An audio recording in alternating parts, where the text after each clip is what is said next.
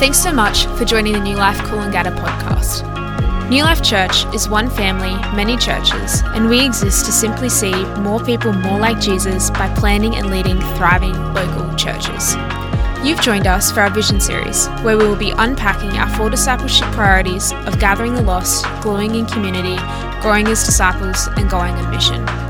These four priorities are how we understand God has called us to live as His disciples, and over the next two weeks, we will unpack how we believe God is calling and challenging us to outwork these priorities in 2023. We pray this message is a blessing. Well, good morning, New Life Coolangatta.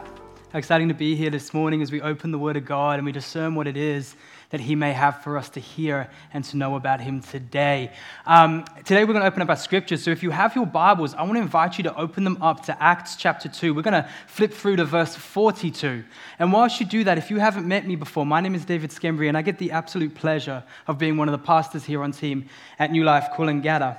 And we are in week two today, out of two, on our Vision Sundays. This is an annual endeavor our church goes on to remind, reinvigorate, bring new passion, and reinvite all of us to be on the remarkable mission that God has had for our church and has for our church to keep stepping into. And my hope today is that we may actually progress measurably on the mission that God has set, uh, set forth for our church to be on. And, and I literally mean measurably. But there is an issue we face if we want to do this. You see, the issue we face is that if all of us have different perspectives on what the mission of our church is, we'll all find ourselves going in different directions, thinking we're doing a good or right thing. And at the end of the day, we'll find out we've actually achieved nothing except for, you know, a little bit of arguments and a, and, and a bit of disunity. And so what I'm going to do in a few seconds, I'm going to pop a 15 second timer on the screen behind me, and you have 15 seconds, which isn't long, to turn to your neighbor and just say the first thing that comes to mind when I ask you what the mission of our church is. 15 seconds, what is the mission of our church? Starting now.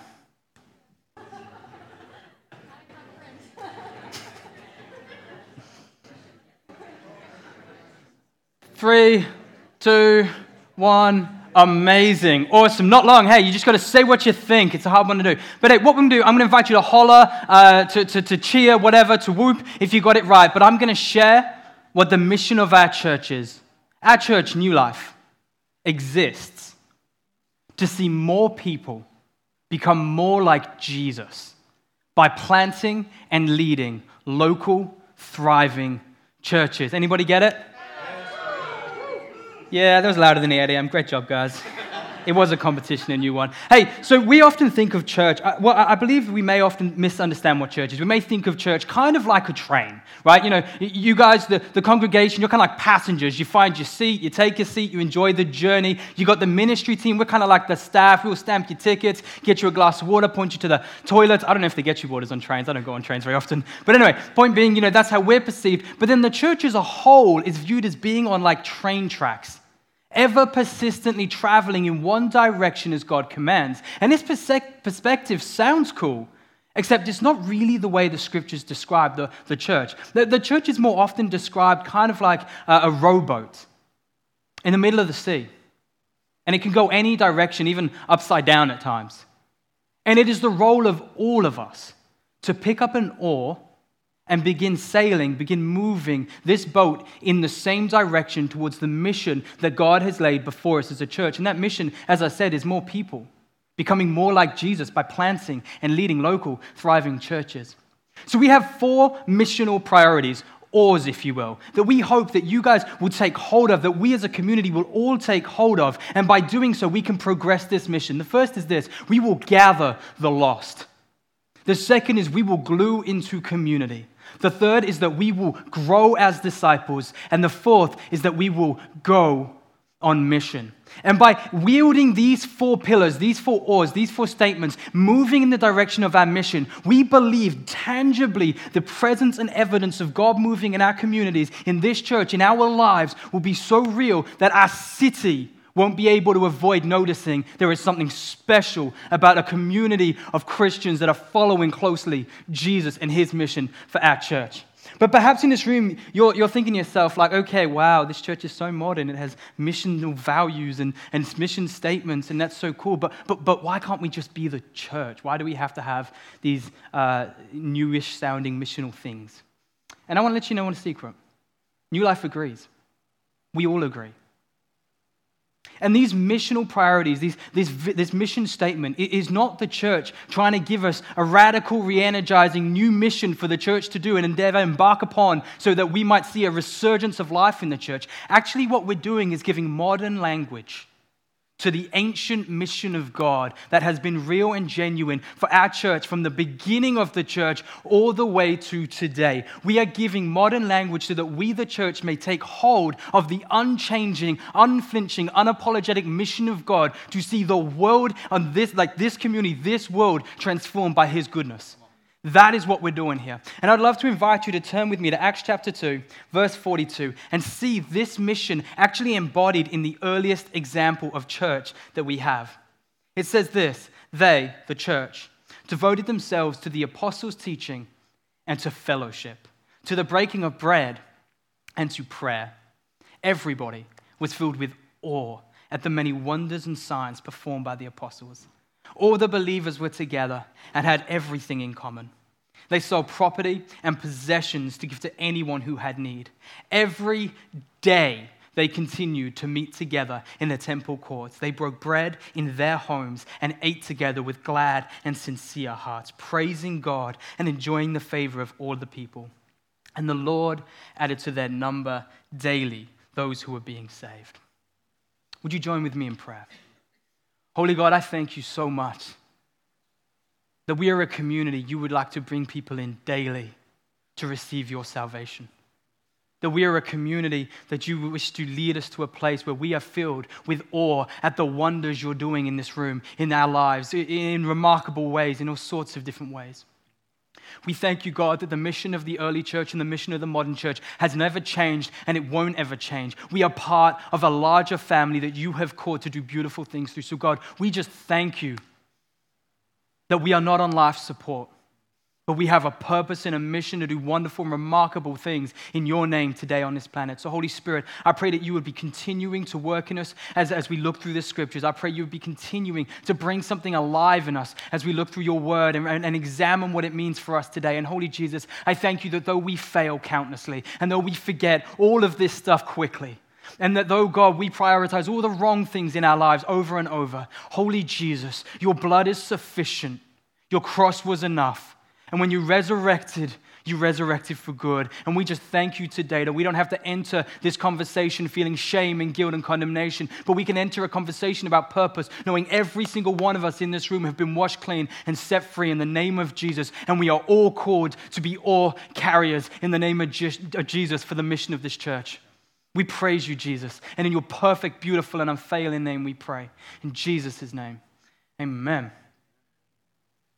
Have you ever had a moment where you've, uh, um, you've been in a conversation with someone and they've said something and you've listened and you've kind of replied and you've, you've kind of moved on with the conversation. And about two hours later, you've had this moment where you go, Ah, oh, my brain is so slow. That's a way better reply. Do you know what I mean? Like those moments where, like, three hours later, you come up with what you should have said three hours ago. Um, let me give you an example. Last week, somehow, and I don't know how, and to give context to this before I go into it, uh, all of you aquatic animals out there might find this unusual, but I am very muchly so a land mammal. I am not fond of the water. The water scares me. And exactly a week, scares is a bit extreme, but uh, maybe. Um, no, it's accurate, yeah. um, but but about a week ago, um, somehow Ella, my amazing girlfriend, convinced me to let her teach me how to sup. And I'm going to say it was a bit of a trick because I thought sup was a greeting. I didn't realize it stood for stand up paddleboarding. And so she got me, and that requires water if you don't know. You're standing on a board. Everyone knows, but I'm just going to explain anyway. Uh, uh, you're standing on a board and you're on the water. There's water beneath you, you know, jellyfish under there. And so you, you're on this board, and she gets me out there because she has to do it for an accreditation for work. And so she says, I need some people to teach. So she gets a bunch of uh, willing victims, and then me, uh, an unwilling victim. And, and somehow, after her very good teaching, I managed to stand on this paddleboard, and we go up and we go back down. Now, on the way back, um, she had someone there who had to assess what she was doing so she could get the accreditation. And um, I thought, why not strike up conversation with this guy, get my mind off the many horrors of being on top of the water and maybe falling in and being cold. There's actually nothing that bad about water, I just don't like it. Um, but I was chatting to this guy, and, and I asked him um, some questions. We got onto the topic of Christianity. He was a Christian. And so I asked the inevitable next question Oh, do you fellowship somewhere? Do you, do you go to a church? And he replied by like skirting the question. He was like, Well, my dad's a pastor. That's not what I asked, but okay. You know, he was like, well, yeah, I've been to church most of my life. And I'm starting to get the image that the answer is no, he doesn't go to a church. And so he's like, yeah, I've been to church most of my life. I, um, uh, you know, but after a while, you, know, you get a bit tired. You know, you do enough church, you can get a little bit tired sometimes. You know, you do enough church, you can get a bit wounded by the other people and the expectations. And so here I am, 89.999% of my energy just focusing on standing on this board and not falling into the water. I'm not really thinking. But what I'm feeling is compassion. What I'm feeling is compassion because this guy's sharing that he's come to church and throughout his experience in church, he's grown weary. He's, he's become wounded. And my heart breaks. I'm like, I'm so sorry, friend, that that's been your experience of church. That's not what church is meant to be. We continue uh, our conversation. We get back to shore. I step on a solid land. I'm saved. Hallelujah. We get into a car. Uh, we're driving home. And then I have that drats moment. I go, oh, that's such a better reply. That's such a better way of thinking about it. You see, I was reminded in the New Testament that um, the early church were not superheroes. You know, they got weary too. You know, actually, they didn't have computers and machines to help with their heavy lifting. The early church had long, long days of manual labor and then doing their accounts, whatever that looked like back then, you know, and, and they had hard lives. They grew weary too. And when I considered the early New Testament, I remember that within a few decades, one of the apostles of Jesus himself gets rebuked and has to apologize because he accidentally grew hypocritical for a short while there. Even one of the apostles had sin creep into his life. And, so we keep reading the New Testament. We see letters from, from the disciples and apostles going to the local churches and these warnings about false teaching and, corruption sneaking in and, these wolves beware. And I start to realize wait a minute, the early church wasn't a haven of safety that today the church isn't. They grew weary and wounded back then, just like we do today. And then I noticed something else the disciples the apostles, the, the letter writers, they continue to say the same exhortation, the same invitation. Don't forsake the gathering. Don't give up doing community. I, I know sometimes it can be hard. This is important. Prioritize doing Christianity and community. I know it can sometimes be difficult, but, but this is worth it. Keep gathering together as Christians. And I noticed this in what I realized to myself is that this guy, our friend, the instructor, he didn't stop going to church out of fear of being wounded or weary. If woundedness and weariness was enough, you to, enough to stop you doing something, you wouldn't get out of bed in the morning because there's nothing in this world that won't make you more weary and, and, and risk you being wounded. What he had was he had lost hope that something about the church is more beautiful and a greater blessing to our lives, to our families' lives, and to our communities' lives than any risk of woundedness could ever be. He had lost hope that the church of Jesus Christ is a unique, beautiful, and life bringing organism in our world. That was the real risk. And so, my hope today.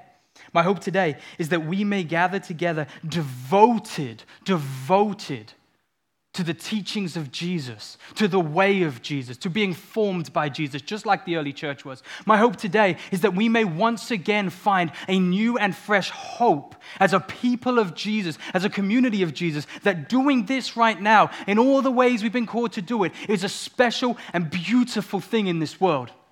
And my hope today is that each of us would grab an oar of gluing into community of growing as disciples, right? As we see more people become more like Jesus by planting and leading local, thriving churches. Verse 42 says this They devoted themselves to the apostles' teaching and to fellowship, to the breaking of bread and to prayer. Everybody was filled with awe at the many wonders and signs performed by the apostles. All the believers were together and they had everything in common. They sold property and possessions to give to anyone who had need. And as I, as I read this, I can't help but to see our mission statement embodied even in the earliest church example we have right? I mean, here are people gathering together to learn about Jesus, to learn what he did from the people who saw it, to know the stories, the teachings, the testimonies, gathering in fellowship that they could be corrected by one another and encouraged by one another. They are making space for spiritual practices as a people. Like, this sounds a lot like more people becoming more like Jesus right? And, and, we see as we keep reading the way that they praised God. They were thriving with awe and celebration, the way that they concerned for the local needs of their community, and the way they continued to grow and, devoted to meeting and growing as a community. We see the mission of, of New Life Church embedded in the earliest scriptures of what a church is because that's where we got it from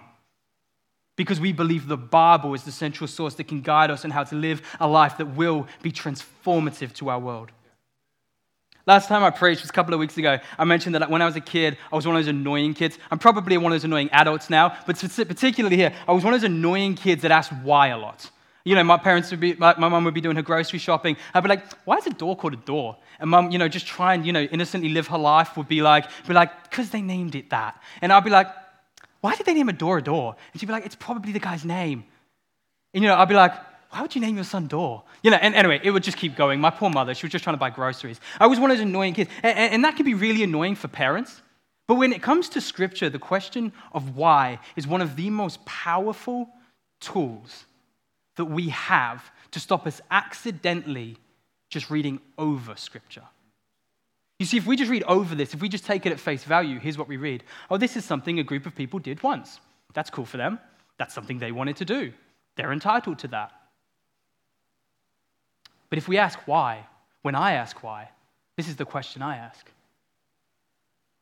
Why was it that they were so devoted to the life and teaching of Jesus, to gathering together in growth? Why was it that they got absolutely caught up in making spaces for spiritual practices. Why? Why did they have awe and wonder and praises towards God? Why were they so moved to compassion when they saw the suffering of other people that they saw their stuff as expendable? Why were they so devoted to gathering together? Why? Or, in other words, why did these guys have so much hope in the local church? Why did they have so much hope that God was missionally moving through the way they did life together? And I guess the next question is how? How do we have it today? In the um, video we watched before, there was this quote by a guy called Antoine de Saint, and I think it's pronounced Exupéry. I say that because I actually have no clue how it's pronounced. Um, but it says something along the It says this, actually. Uh, if, if you want to convince men to build ships, don't pass out build, shipbuilding manuals. Don't organize them into labor groups and hand out wood. Teach them to yearn for the vast and endless sea. So, what was the early church's vast and endless sea? As I read that story, the first thing I notice is uh, in verse 242, they said, They devoted themselves to the apostles' teachings and to fellowship, to the breaking of bread and to prayer. Or, in other words, they devoted themselves to becoming more like Jesus. They devoted themselves to growing as disciples. For them, growing as disciples was central to the way that they did life together. And, and I want to point out something here. Notice how their version of growing as disciples actually looked quite different to what ours can often look like. I don't know if you've noticed this, but when I say growing, and if you were to give me a synonym for growing, often you would say education, getting smarter, gathering information. How do we grow? Well, we get smarter. But I actually think that's a robbery. I don't think that uh, getting smarter, getting education is a tool, but it's not the fuel of growth.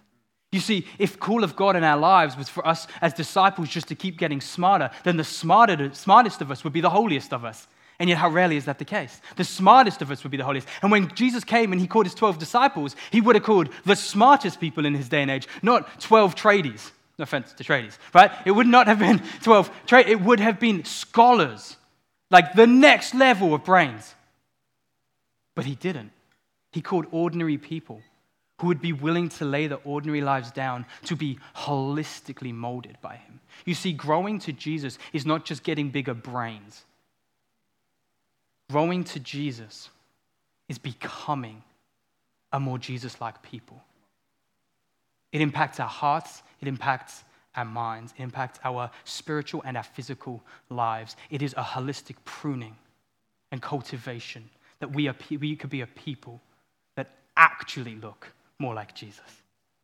And that's just so different to the way we understand growing in our society. I know the number of small groups that I've, I've led, and, and, and, the people who think they're smartest in the room sit down with like a smug holiness to them, and people see them and go, wow, they must be so much holier than me. They know the Bible better than I do. And then, you know, someone who has a lot of questions comes into that very same room and kind of feels like, wow, I'm not a very good Christian because I don't know, you know, the secrets of the Ten Commandments or the, the reasons the ten plagues happened. Or what, you know what I mean? Like they don't have the information and they feel like less of a Christian. But the call of God is not to become a smarter people alone. Otherwise, he would have given us a textbook. The call of God is to be formed into a people of Jesus in relationship with Jesus. And that's why he gave us a love letter and an invitation to know who he is and see more about who he is. And so we're not very good in our society, I don't think, at doing uh, growing well. But how do we do a community? How do we do with gluing? I, I notice um, as I read this in Acts 2 43 to 45, it says, Everyone was filled with awe at the many wonders and signs performed by the apostles. All the believers were together. They had everything in common. They saw property and possessions to give to anyone who had need. Friends, the early church was committed to doing life together. This is how I noticed this. The first thing I noticed is the way they celebrated other people doing things well. Notice this they were filled with awe at the way God worked through people that weren't them. They were filled with awe when they saw how God moved through someone else. I don't know if this is true for everyone in the room. I don't think it is. But the number of times, even in my own heart, when I've seen God do something through someone else, my first instinct is to say, God, why won't you do that through me? Why, you, why, do you always, why don't you speak through me that way? God, I prayed for someone to be healed just last week and, and nothing happened. Why, why don't you do miracles through me? And it's like instead of awe and celebration of God working through someone, we respond with, with, with jealousy and competition. But this is a community so committed to one another that when they see God move through someone else, they don't respond by going, ah, not me again. They respond by going, whoa, wow. Did you see what God did? In those hands, through that guy's mouth. Wow, if he can do it through him, he can do it through me. Wow, I'm excited to be a part of this movement. I'm excited to be a part of this community. I also notice how all the believers, they were together, they had everything in common. In other words, they were committed to unity. It's not that they agreed on everything, it's that in spite of what they didn't agree with, they stayed in common with one another. And finally, I noticed the way that they were not concerned with their possessions with a greater value than they concerned for their neighbors. You see, this community had grown in a such a way that when they saw a suffering person, they were stirred with so much compassion. It wasn't like a groan. It wasn't like a, ah, now I have to sell my house. It wasn't a groan. It was, oh my goodness, that person's suffering. What do I have to help? What's a house compared to that person?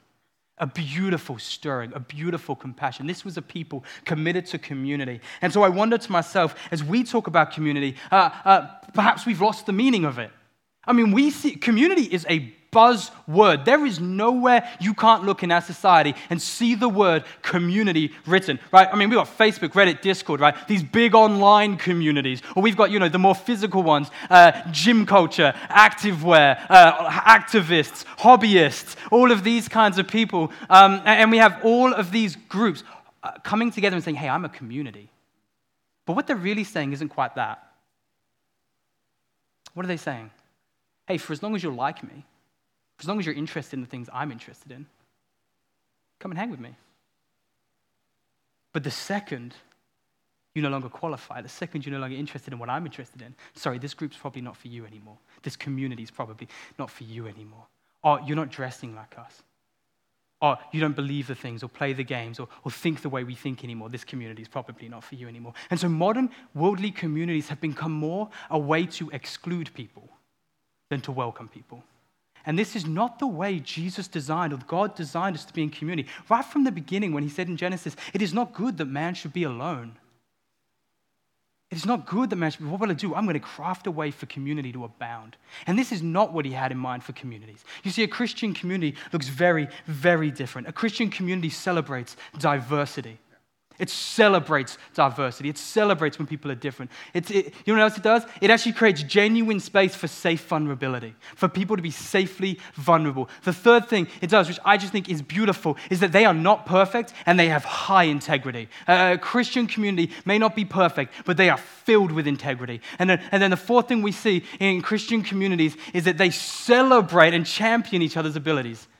You see, the Christian community is meant to be this soft eyed, arms wide, soft hearted, big welcome. All are welcome. Collection of lifelong family moving in the same direction, migrating in a Jesus like direction together. Friends, take a minute, take a second, not a minute. Take a second, look around. Look around at these people. Perhaps you think to yourself, these are the people I see on Sundays. These are the people I see on Sundays. And, and you know what? I guess we have one or two things in common, but you know, I, um, I, I, like this. I like surfing. They don't like surfing. I like the water. David doesn't like the water. You know, clearly we haven't got that much in common. So we'll be friends over Christianity, but we probably won't be friends in other ways, right? And, and we can think like that. But the actual call of Christianity isn't that we're buddies in church and we don't talk to each other out. Look around again, and what you see in this room is family, lifelong family. Why? Because the thing we have in common is Jesus. Because the thing we have in common is the God of all creation taking on human flesh with love for us that he may bear our sins, put away our brokenness, raise us up from death to life again, that we may be a people who are renewed and refreshed and alive in a brand new way. We have become a heavenly people with a heavenly mindset. We are no longer bound and construct uh, and, and, and construct. What's the word? I forgot the word. Anyway, we're no longer uh, bound up by the things of the world. We're no longer bound up by the things of the world. This is not our chief desire. We've become a people who desire and prize God highest. And so, sure, you know, we have differences, but when I look around this room, I see my family. I see my family in Jesus' name. And what we see in society as we look around more and more is that all of culture, as they build these shallow and counterfeit ways of growing and these shallow and counterfeit ways of doing community, doing life together, we actually just keep seeing wounds and hurt and pain abound in the wake of these broken ways of doing community and growing together. We see polarization as people are yelling on two sides. You know, this guy saying, if you don't agree, you hate me. This guy saying, if you don't agree, you must hate me. And we see this extraordinary level of polarization as people who can't agree get stuck in separate corners. We see racism, sexism, ageism. We see greed. We see consumerism. We see competition. We see an epidemic of loneliness and wounds and hurt. We see people deep in depression and anxiety, unsure of who they are, their value, their identity. We see people distracting themselves and looking for escapism because they don't know how to face reality. We are seeing wounds and hurt in the largest form abound in our planet, in our world, in our communities. And this idea of a utopian society that is that we could do somehow a better way without God, it's not working working and it's never worked. The only hope we have is God being imbued in our communities, His ways and His beautiful love being the central driving force for how we do life together well. And you see, this is what New Life has. We've looked at the scriptures. And, and like, I just want to give a quick tidbit on the scriptures right there. Perhaps in this room, you're not sure if you believe in God. Cool. But when I say we've looked in the scriptures, what I'm saying is we've looked in a book that historically has transformed individual human beings, family units, cultures, towns, cities, countries, and arguably the world multiple times for the better over the course of 2,000 years of history. So, this isn't just a book we wrote 30 days ago and said, hey, this sounds good, let's use it. I wonder what book we'll use next month, right? This is the central writing of God Himself that we would take hold of it and see a world and ourselves transformed by Him as we trust it and follow its ways. And so we read this book, and what do we see? We see it say throughout the scriptures hey, maybe there's a better way. You know, it matters the way that we gather together and do life together and grow together. And so we as the church, we go, well, if it matters, then we want to plot the way we do life together and grow together in alignment with Scripture. And this is vital. In other words, we've seen the hurt that broken and shallow communities are causing, commu- uh, causing us. We've seen the way that your children are hurting, the way our siblings are hurting. We've seen the way our families are hurting, our friends are hurting. Uh, you felt the way you hurt, and uh, I felt the way I've hurt because I've experienced and seen broken and counterfeit communities. And what God says is there is a better way, friends. We are not in a hopeless and despairing situation. There is a more beautiful way. And so when we speak about how we gather and we, uh, when we speak about how we glue and how we grow, we're actually talking about something that makes a very real, very genuine difference in this world. We're not speaking about ideas and information. We are talking about a reality that matters. See, New Life believes in our mission because we believe that if we don't do this, if we don't prioritize how we glue and how we grow, something will be drastically missing from our world and from our church. Drastically missing. Verse 46 goes on to say, Every day they continued to meet together in a temple court. They broke bread in their homes. They ate together with glad and sincere hearts, praising God and enjoying the favor of all the people. And the Lord added to their number daily those who were being saved. Friends, if you've got an iota of the vision, of the real belief that we have as a church, I imagine what you're left with is a simple question. Okay, great. The way we grow together and gather together, the way we, the way we do life together, it matters. But, like, how? What do I do? How do we go? And so I have three answers to that. And, and I've tried to make it simple so they kind of rhyme almost somewhat. It's who's, who, and whoever. Okay, you remember who's who and whoever, and we're going to see more beautiful Jesus communities abound here. And New Life, Cool and Gather. We will be people who have glued into community and we have grown as disciples, right? And so my first question is this Whose community will you join? Verse 46a says, Every day they continue to meet together in the temple courts. Whose community will you join? New Life Coolangatta doesn't just say all this stuff and go, yeah, that was a nice mission. There were some good words to fill a vision Sunday, and that's it. We passionately believe this and have believed it for years. This is why we've partnered with remarkable people in our community who have said, I'm willing to lay down a night of my week in a living room in my house to gather people for joy and deeper community and life together. And they've said, hey, we want to walk with one another in this Godward, Jesusward direction. And, so, New Life, we have these groups. They're called small groups. It's a very literal word. It's because they're smaller groups. I think that was self explanatory. Um, and, and so, what we've learned, what we believe, is that a healthy Christian, it's not someone who's gone, hey, I know how to lone wolf this. A healthy Christian is not someone who goes, hey, I know how to do this on my own. I know how to walk the walk without any help. I am a good Christian. We actually believe that's a very unhealthy way of doing the faith and unbiblical way of doing the faith. We believe a healthy Christian is one who is not so insecure they can't admit they don't know how to do it on their own. It's someone who goes, hey, I need a community. I need accountability. I need a space for public correct, not public correction, but for people to be able to correct. I need a space where I can be authentic and real with someone. I need a space where I can laugh and rejoice and build deep relationship with a family. In the Bible, in 1 Corinthians chapter 11, verse 1, uh, Paul has this line where he says, Follow my example as I follow the example of Christ. And what he's really saying is this. And it's just kind of a summary of what we believe. He's saying, Hey, Paul, I'm Paul. I'm heading towards Jesus. Oh, you're heading towards Jesus as well? Let's go together. Let's walk this journey together. I'm heading towards, you're going, let's go to Jesus together. That is what he's saying here. I'm going to Jesus. Would you follow my example as I follow Christ's? Right? And the invitation today from small group leaders around this community is, is would you follow?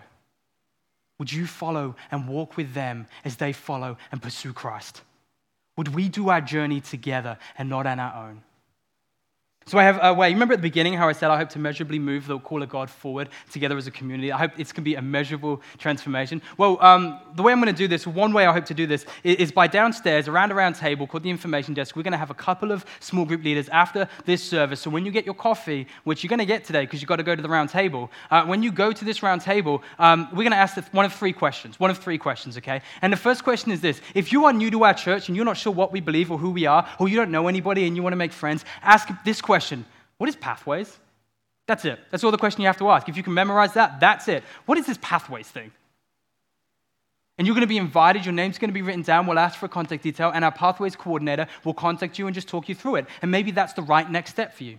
The second question uh, I would love it if our church could ask is this hey, maybe you've joined our church, you love our church, but you're not in a small group. You're not meeting around someone's lounge. You're not doing community and discipleship well. You're not gathering, or sorry, gluing in a community and growing as disciples. Then the question you want to go downstairs and ask is hey, what is this small group thing? And is it right for me? And those amazing small group leaders downstairs are going to walk you through the passion. We, we actually had a meeting this week with my small group leaders, and I was astounded by the reasons and the ways they lead small groups. They were sharing some of the incredible practices and some of the things that they're passionate for, and the way they so richly care and also have fun and laugh together. And I just sat there blown away that we have such remarkable small group leaders here in this church. And, and so, and so you say to them, hey, what is this small group business? And, and it sounds like I should be in one, but I don't even know if I can spare it. Can you talk me through it. They're going to take your name and a number or an email down, pass it along to me, and throughout the week, I'm just going to start a conversation with you and see if this small group community might be the right next step for you.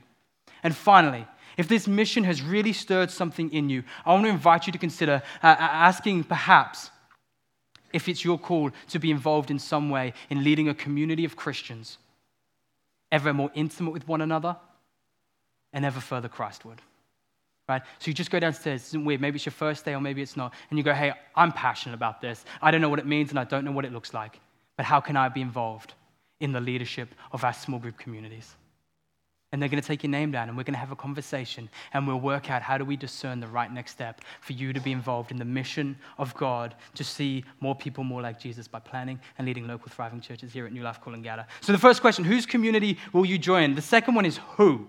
Okay, the second one is who. Who will you invite to your table? Verse 46b, it says this They broke bread in their homes and ate together with glad and sincere hearts. You know, the uh, early church opened their homes for people to come into. Did you see that? Now, maybe that's not the right move for all of us, but the imagery of who we will invite to our table is central to what it looks like to do church together well. And my question is, my question is this Who in this church do you look around today and not know? And could you invite them this week, like in the next seven days, out for a coffee, just to get to know them? Who in this church do you kind of know, but you don't know well? Who you could invite into your home for dinner one night and just hear their story and get to know them a bit better?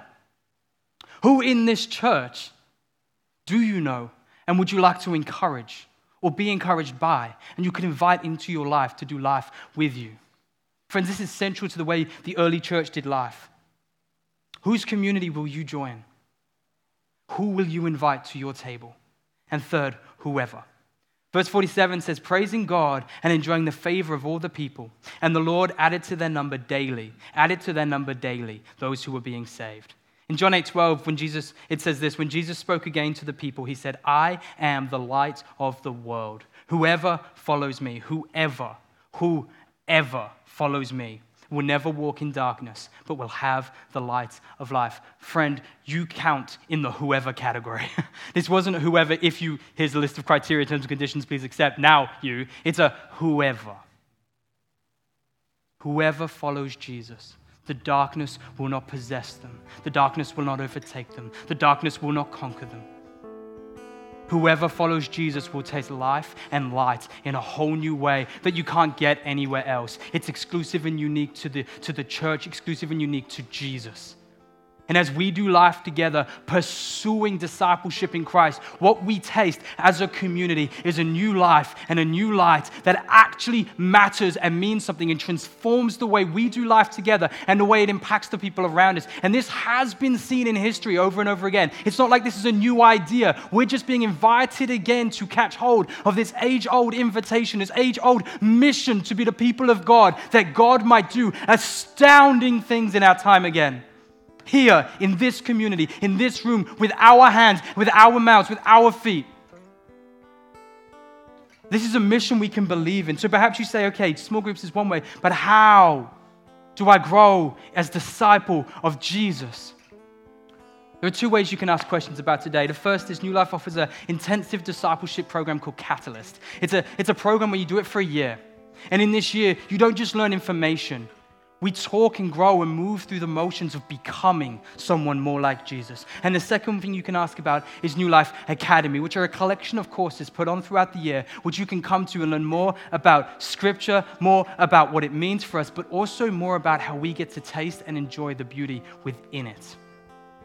Friends, but ultimately, it's these deep connections, spaces for vulnerability, authenticity, laughter, joy and life. Places where we gather in a lounge room and open our scriptures and pray together. It's a place where we can, as a people of God, be honest about where we're at and invite our family, who we now have grown to trust, to stand with us in our battles, to pray for us in our trials, to celebrate with us in our victories.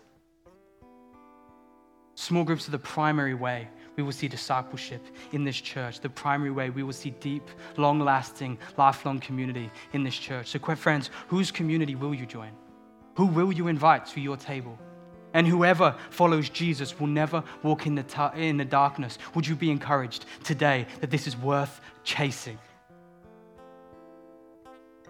I wonder today whether you might pick up an oar, take hold of an oar, uh, a, a, a missional priority, gathering the lost, gluing into community growing as disciples, going on mission. I wonder if you would grab an oar today and whether you would get passionate about seeing the mission of New Life, this rowboat of New Life, move towards a beautiful, remarkable place that we as a people of God might see miracles and, and be in awe and in wonder and might see movements of God again and be a people unlike other people in this world, filled with life and filled with light as the darkness recedes. I wonder if more people could become more like Jesus by your mouth and by your hands and by your feet because of the Holy Spirit living in you as we plan and as we lead thriving local communities, perhaps through oars of building deep community and growing as true and genuine disciples of Jesus.